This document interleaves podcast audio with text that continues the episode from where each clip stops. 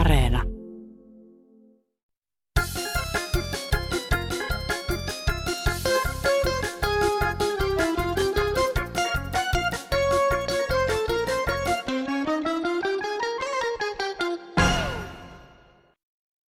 No, tämä on susirajalta soitto, jotta onko nyt käynnissä Ukrainassa Putinin sota vai Venäjän sotti vai Putiniko sotti. Venäjä on meidän ikuinen naapuri, mutta Putinihan ei ole varma ikuinen. Sattui perin vakavassa asiassa Kansanradiota kuunnellessa erikoinen ristiriitainen juttu. Luin nimittäin samaan aikaan monia eri lehtiä internetistä ja kaikissa lehdissä kerrottiin ympäri maapallon olevista rauhaa Ukrainaan vaativista mielenosoituksista. Selväksi tuli, kuinka miljoonat ihmiset maailmassa protestoivat sotaa vastaan ja vaativat Putinia lopettamaan hyökkäyksensä Ukrainaan. Samaan aikaan Kansanradiossa oli puheenvuoroja, jossa nämä peräänkuluttivat, että miksei ole yhtään mielenilmauksia rauhan puolesta. Laittakaa nyt ihmeessä näille rauhan mielenosoituksia ehdottaneille tietoja ympäri maapallon olevista mielenosoituksista sotaa vastaan. Rauha Ukrainaan heti ja vieraan maan hyökkäjät pois. Kaikista maista aina ja nyt. Nimimerkki Rauhan puolesta kaikki, myös minä, Pekuli Pommu. Lissu täällä. Uusinta lähetys runosta. Venäjä. Satoja vuosia naapurin pelko, olisi hyvä tehdä kunnon selko.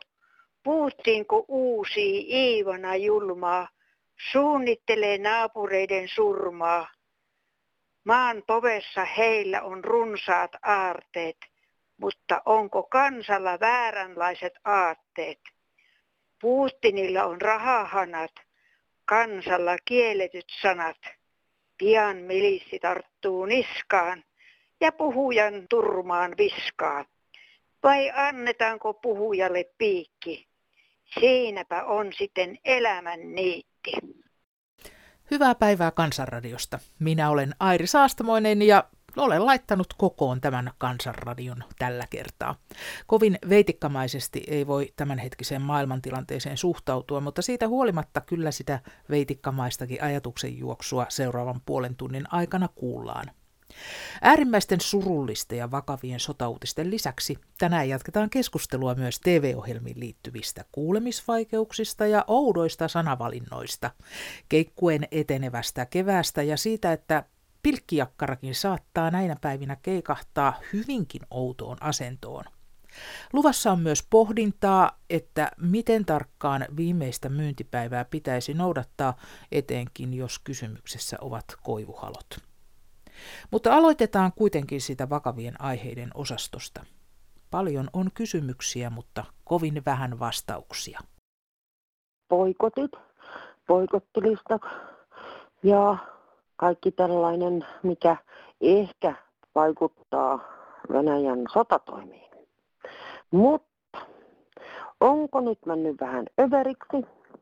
Täällä laitetaan tepoilia ja nestettä ja kaikenlaista. Pensatankilla kävijää.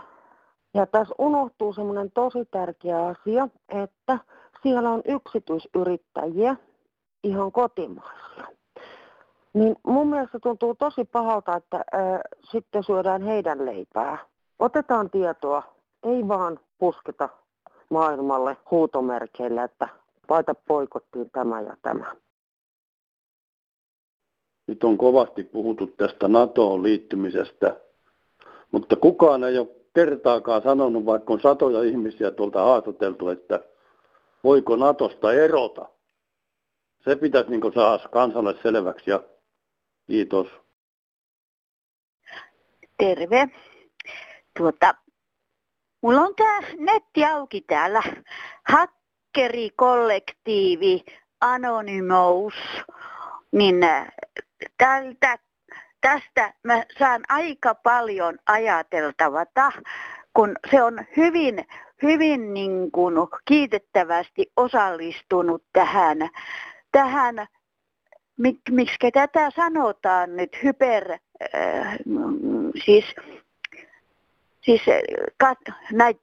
näiden kyberiskuun ja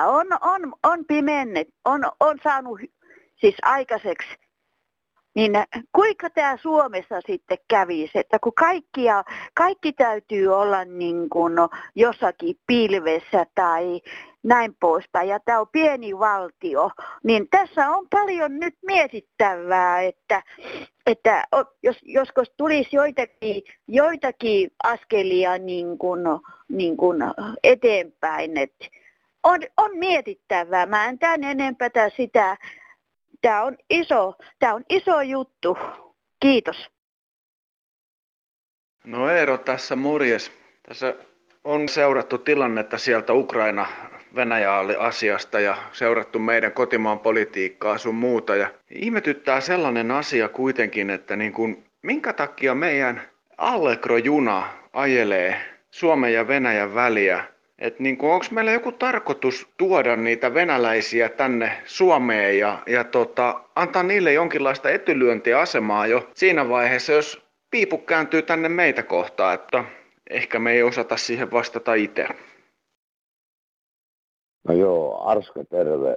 Tämmöinen huolestuttava piirre on nyt suomalaisissa tullut, että ne rupeaa rasistista käytöstä näitä venäjänkielisiä ja venäläisiä kohtaa.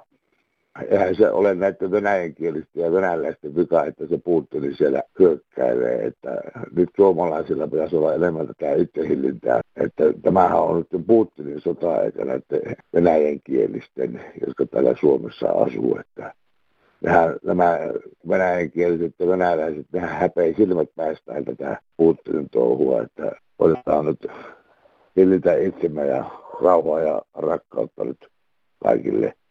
Hei. Näitä toivokaamme. Siirrytään aiheessa eteenpäin ihan kohta, mutta pidetään vielä pieni satuhetki. Huruguru, ole hyvä. Eräänä päivänä erään suuren maan presidentti lähti iltakävelylle. Ja muurien varjoissa häntä vastaan tuli kissamuori.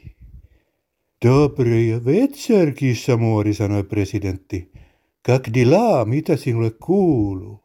Oi, toveri presidentti, sain juuri 6 pentua. Jaa, sanoi presidentti, ovathan kaikki hyviä patriootteja ja kannattavat minua. Da, herra presidentti, kyllä, kaikki ovat hyviä patriootteja. Meni viikko ja presidentti lähti jälleen iltakävelylle ja sama kissamuori tuli vastaan. Nyt presidentti kysyi, no niin, mitä kuuluu pennuillesi, ovatko kaikki edelleen hyviä patriootteja ja minun kannattajieni? Voi, herra presidentti, kun enää 3 on teidän kannattajianne. No, hyvä on, sanoi presidentti ja jatkoi matkansa. 2 viikon kuluttua taas sama kohtaaminen, presidentti kohtasi kissamuoren ja kysyi, no, mitä kuuluu pennuillesi, ovatko ne 3 edes enää minun kannattajiani? Voi, toveri presidentti, kun enää 1 on teidän kannattajanne.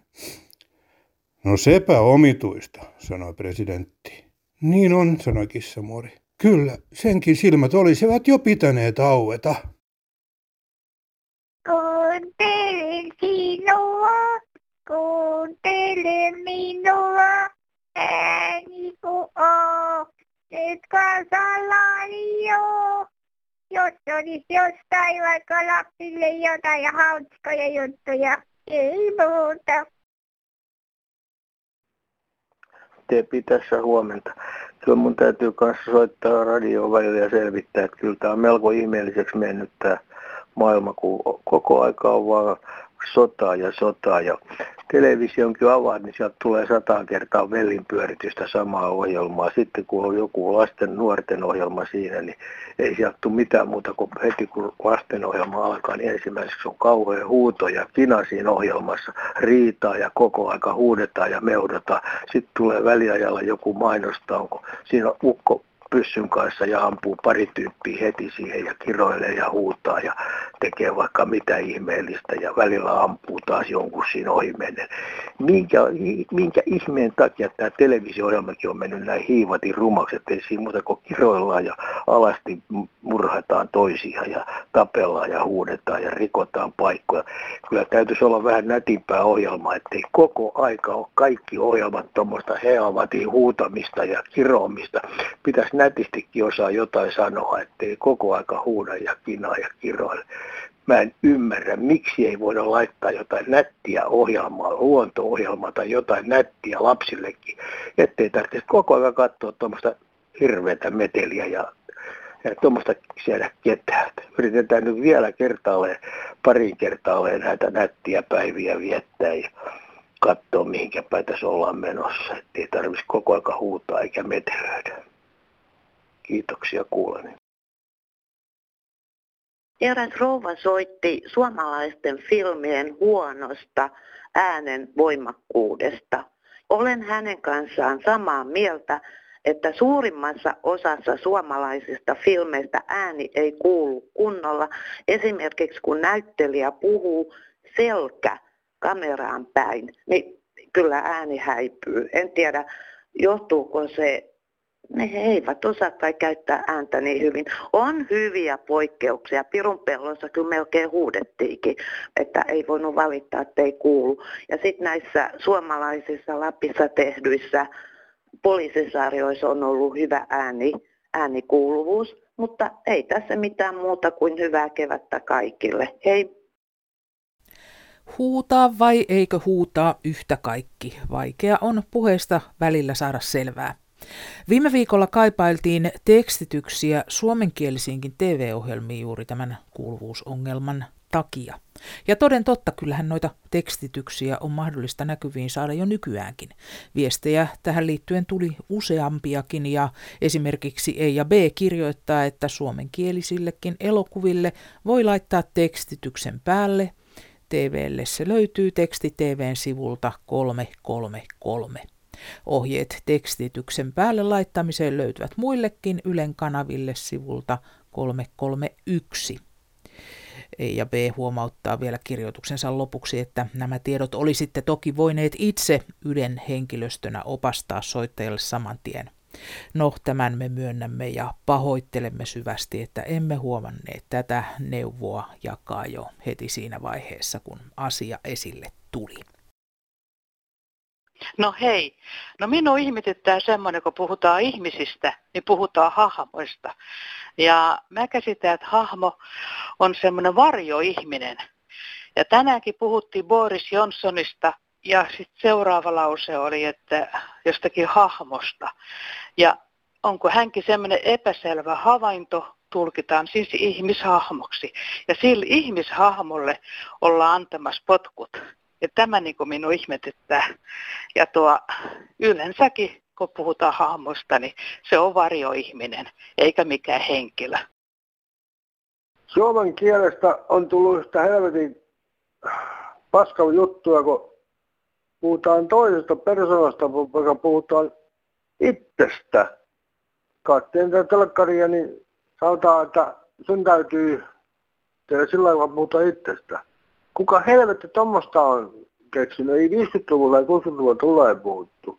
Tässä just katselin urheilustudiosta tai Kaisamäkäläisen sanoin, niin puhuta, sun täytyy itse tehdä tollain, joka puhuu ihan itsestään. Mua ottaa korviin, jos puhutaan tollain. Tämä ei ole kyllä mun mielestä suomen kieltä. Ei 50-luvulla ja 60-luvulla ja 70-luvulla on puhuttu itsestään tai tollain. Se on suomen kielestä vääristämistä. Ei se tollain voi olla. Ei mulla muuta ole. Hei. Ehdokko Lehmanen Turusta. Minua ihmetyttää tämmöinen asia, että kun nuo naiset ja naisjärjestöt aina niin ovat puhumassa siitä, että kun aina on vain mies ja mies ja mies ja on talonmies ja on eduskunnan puhemies ja huoltomies ja niin poispäin. Niin miksi naisjärjestöt ei ole koskaan puuttunut tämmöiseen asiaan kuin naispapit? Eihän nainen voi olla pappi, eli isä. Ei minun käsityksen mukaan aina, että se pitäisi olla joku naisellinen nimi, papitar tai joku tämmöinen, mutta eihän nainen voi olla pappi. Ei mulla naisia vastaan sinänsä ole yhtään mitään, mutta ei naista saa alentaa sille, että se olisi isä. Siis isyys ja isä ja isyys on ihan hienoja asioita, mutta ei nainen voi olla pappi. Nyt joku naisasia nainen tai joku vastaava henkilö, joku asioilla, että se minä en tätä rupea yksin hoitamaan. Ei mulla tässä sitten mitään muuta ole. Moi. Tein minä pillin paajupuusta, toki vain paajupuusta. Hei, koreatti, pillini soipi, toki vain paajupuusta. No nyt, mitenköhän ilmaston käy? Onkohan enää soittajan paimenen pillejä voinut tehdä kohta puoliin? Jos Suomen metsissä tapahtuu niin, että puusto alkaa kuolee, ei muuta. No päivää Leena. Kuulkaa, mä haluaisin tietää, että minne voi lähettää suutarilaskut kengän pohjista. Kadut on täys hiekkaa, ainoastaan ne katuosuudet Helsingissä, jotka hoitaa taloyhtiö, on putsattu kivisorasta.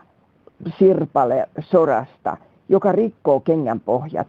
Kaikki ei käytä 5 sentin pohjaa kengissä, jotka ovat aivan karmeita muuten läpi kesän. Jossain ei edes talvisaappaat ole niin rumia. Siis normaalia kenkiä, joita normaalit ihmiset pitävät.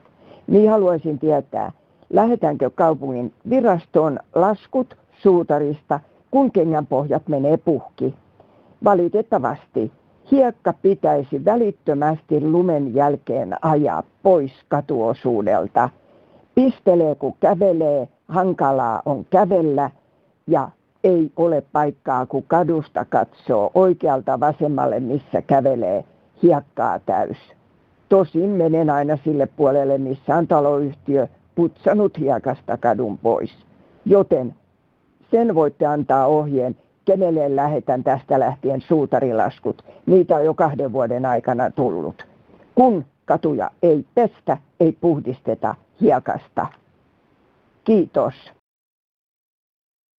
No terve. Täällä on yksi eläkeläinen Vuosaaresta, kun soittelee. Kun ihmettelee sitä, että kun mä sen ymmärrän, että hiekaskin joskus on puute, mutta hiekka, silloin kun mä olin talomiehenä Eirassa, niin siellä oli silloinen kuri, että siellä täytyisi olla jalkakäytävät sumut, ettei ollut liukasta ja pistin silloin ureaa hiekanjoukkoon. Ja nyt kun tuon raktorin kanssa käyvät sitä hiekkaa levittämään sen käytävän, niin se on tunnin verran, kun se painuu sinne sisällä. Se on yhtä liukas koko ajan. Ettei se auto mitään. Siinä pitäisi olla sitä ureaa joukossa, hiekanjoukossa. Että ennen muinoin käytettiin suolaa, mutta nyt ei se saa käyttää suolaa missiin, mutta silloin oli. Mä käytin ureaa silloin vallan. Mä käsitän oikein huoltomies-systeemiä. Kyllä maksamaan joutuu vuokrat, helvetin kaikki, mutta jolloin huoltomies teet töitä, niin vaihtaa toiseen perkulaan. Ei semmoisesta huoltomies mitään kuin makkaa tuo kellarissa. Ja sitten sähköpostia. Talvella kun ilma lämpenee plussan puolelle, peltikatoilta lähtee valumaan lumet ja joskus ne tippuvat vauhdilla, ellei räystäällä ole estettä. Tämä on todellinen vaara, johon on hyvissä ajoin varauduttava, puomein tai selvillä varoitusmerkeillä. Tiili- tai huopakatoilta ne valuvat hitaasti sulaissaan. Nämäkin joskus valuessaan muodostavat pitkän lipan, joka yllättäen katkeaa. Keväisin, kun lämpötilaerot ovat suuria, jääpuikkoja muodostuu kaikille katoille, jossa on lunta, jotka iltapäivällä auringon lämmittäessä tippuvat.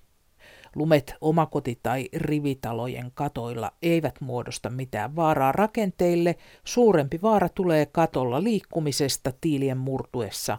Jos vaurioita ei huomata, vaurioituu ajan mittaan rakenteet. Jos räystäällä on lumen valumiseste, lumen pudottelu on tarpeetonta. Katolla liikkumisesta on koitunut useita onnettomuuksia. Joukolairikkala Kemijärveltä päivää. Vietin nuoruuteni Hämeenlinnassa ja olen innokas kalamies. Hämeenlinnan ympäristöjärvet olivat tuttuja pilkkipaikkoja Hämeenlinnassa. Hämeenlinnasta renkoonpäin noin 10 kilometrin päässä on pienehkö järvi, Suvipielinen, toiselta nimeltä Pyytämö. Keväällä huhtikuulla lähdin sinne pilkille. Aamu oli komea, yöllä oli ollut reilu pakkanen. Lumet olivat kaikki sulaneet ja jäällä oli helppo ja mukava liikkua. Löysin hyvän paikan, josta olin saanut monta ahventa. Siinä istuessani nautin kirkkaasta kevätaamusta, naama aurinkoon päin. Aurinko paistoi kirkkaalta sinitaivalta ja kala söi. Iltapäivällä vielä olin ongella, kun olin löytänyt hyvän paikan. Siinä istuessani pilkkijakkaralla alkoi tuntua istuma-asento oudolta. Nousin seisomaan ja toinen jalka meni jään läpi. Keräsin varusteeni ja kun olin lähdössä, putosin kokonaan. Pääsin jotenkin ylös ja siinä maatessani katsoin rantaan päin. Olin lähellä rantaa, noin 10-15 metriä ja jää oli lähes mustaa. Lähdin ryömimään keskelle päin. Minulla oli kaveri, joka sai lähes shokin. Hän huusi, olen painavampi kuin sinä. Hän lähti juoksemaan keskelle järveä päin ja jätti minut oman onneni nojaan. Nousin ylös ja lähdin hänen peräänsä. Olin aiemmin talvella nähnyt hevospelin reen kanssa ajavan tukkeja. Oli selvästi nähtävissä hevosen tekemä talvitie. Se kantoi. Tätä pitkin kävelimme kohti järven toista rantaa ja lähellä rantaa näytti myös heikolta ja se oli matalaa, mutta koska olin jo muutenkin märkä, en enää välittänyt. Tie kesti ja pääsimme rantaan. Polkupyörällä matka Hämeenlinnaan 10 kilometriä märkänä oli aika kylmä reisu, mutta en vilustunut. Terveisin Joukolairikkala Kemijärveltä. Heippa! Joo, Olli Eno täällä taas tästä moottorikelkkoiden jäihin putoamisesta. Mä sanoisin, että kun on tämmöisiä hyviä ponttooneita saatavissa, niin olisi halpa henkivakuutus, kun järvelle lähtee moottorikelkalla, niin olisi molemmin puolin ponttoonit. Niitä tehdään, en tiedä onko mennyt jo konkkahan, mutta ainakin oli seisova ilmoitus yhdessä lehdessä tässä kesäaikoihin, että isompaa ja pienempää ja pystyisi tekemään vaikka katamaraanin niistä isommista, niin se kantaisi kyllä jo moottorikelkankin. Ja pikakiinnityksellä, että tässä kelekassa tarvitsisi olla vaan semmoinen läpimenevä putki keulemmassa ja peremmässä, johon voisi tämän sinne mahtuvan pienemmän putken työntää, johon pannaan nämä ponttoonit kiinni jollain pikalukituksella. Että kun lähdetään metsään ajelleen, niin voisi nipätä ne pois yksinkertaisesti. Että tämmöinen idea olisi tässä. Ja jos mä tarttisin moottorikelkkaa vesistössä, niin mä ilman muuta laittaisin semmoisen, no hyvää jatkua kuitenkin ja pysykääpä pinnalla. Olli Eno sanoo tänään. Moi. Hei teille kansanradiolaiset. Näin tervehtää sähköpostitse Risto Nihtilä. En ole onneksi itse pudonnut jäihin, mutta olen usein pudottanut jäitä lasiin milloin palasina ja milloin jäämurskana. Toinen jääjuttu on, että jos jäätelö on suussa, niin suutelo on jäässä. Ahvenanmaalla pienessä saaressa eleli kalastajapariskunta. He keräsivät syksyisin mielestään riittävästi elintarvikkeita kotiinsa talven varalle ja täydennyksenä tuli merestä kalaa. Näillä mentiin. Yhtenä keväänä he huomasivat, että elintarvikkeet alkoivat käydä vähiin. Sovittiin, että vaimo lähtee jäitä pitkin mantereelle kauppaan hankkimaan lisää ruokaa. Nyt vaimoparan piti isännän mielestä kuitenkin tehdä ruokaostokset velaksi, kun jäät olivat jo niin heikot, ettei vaimolle uskallettu antaa rahaa mukaan kauppareissulle. No joo. Naiset eellä vaikka heikoille jäille, näinhän se jonkunlainen sanonta kai kuuluu. Enhän minä millään muotoa ole pätevä vuosikymmenet jäillä kulkeneita pilkkimiehiä tai muitakaan varoittelemaan, mutta pitäkää nyt kuitenkin silti se järki ja varovaisuus mukana. Joo, se on Harjilta Savosta hyvää päivää vaan kaikille. Niin, tässä semmoinen homma nyt on kompleksi, kun tässä on 60 kuutioita säkitettyjä polttopuita, ja ne on tosiaan niin 33 senttiä pitkiä, ja sitten se on 5x5x5 tai 5x5x5 neliötä kolmion muotoon tehty, ja ne on koivua kaikki. Ja tämmöinen kiuas, mikä on nyt nämä EU-suositukset, niin se on just sinne, että 8 tämmöistä kerralla sinne kiukaan se on tämä puumäärä. Mutta nyt on sellainen tilanne, että nämä, kun EU-tarvikkeissa on tämä viimeinen pyyntipäivä, on maksimissa ollut 2 vuotta. Nyt nämä puut on ollut 25 vuotta tämmöisessä kuivassa tilassa, ja sitten ne on kuin ruuti, sitten puut. Ja niissä ei ole sitä viimeistä päivämäärää, niin voiko niitä vielä käyttää? Että siitä on kysymys. Ei muuta, niin hei. Minä ajattelin sihain kaverini kanssa, että kun entisaikaan ei ollut viimeistä myyntipäivää. Mitä otettiin, mitä sattui olemaan, ostettiin ja tehtiin siitä ruokaa. Leivottiin ynnä muuta jauhoja, ja meillä on ohukaisjauheet mennyt viimeisen myyntipäivän yli, ja pitäisi katsoa, onko ne vielä kervolliset ja tehdä ohukaisia ja syödä ilon kanssa. Hyviä varmaan tulevat. Ne on tämän vuoden tuotteita kumminkin. Tulee kaikki käytettyä, mutta kun ennen aikaan tosiaan ei ollut sitä viimeistä myyntipäivää, niin eletään vielä. Mäkin on 68-vuotias. Ei muuta. Hei. No nyt on tällainen vanha kirja, 123 sotavuosien ruokaohjeita. Eli paras kahvinkorvissa syntyy voikukasta. Muita tarkoitukseen sopivia juureksia ovat perunankuoret, juolavehnä, valvatin juuret, sikurin juuret, sokerijuurikas. Paahdettu lanttu sopii hyvin kahvinkorvikkeeksi. Samaan tarkoitukseen voi käyttää paahdettua ruista ja ohraa. Ainekset paahdetaan kahvirännessä kuumalla tulella. Oiskohan tälle tänä päivänäkin käyttää? Ja sitten täällä kirjassa on mielenkiintoisia muita ohjeita. Tällainen kuin granofol säilyttää munat tuoreena vaikka koko vuoden. Varma ja vaivaton säilymiskeino. Munia voi koko ajan ottaa liuoksesta ja lisätä siihen. Tällaisia mukavia ohjeita täällä on. Eli kysyisin vielä, että tietäisikö joku, että mihin liuokseen niitä oikein säilötti?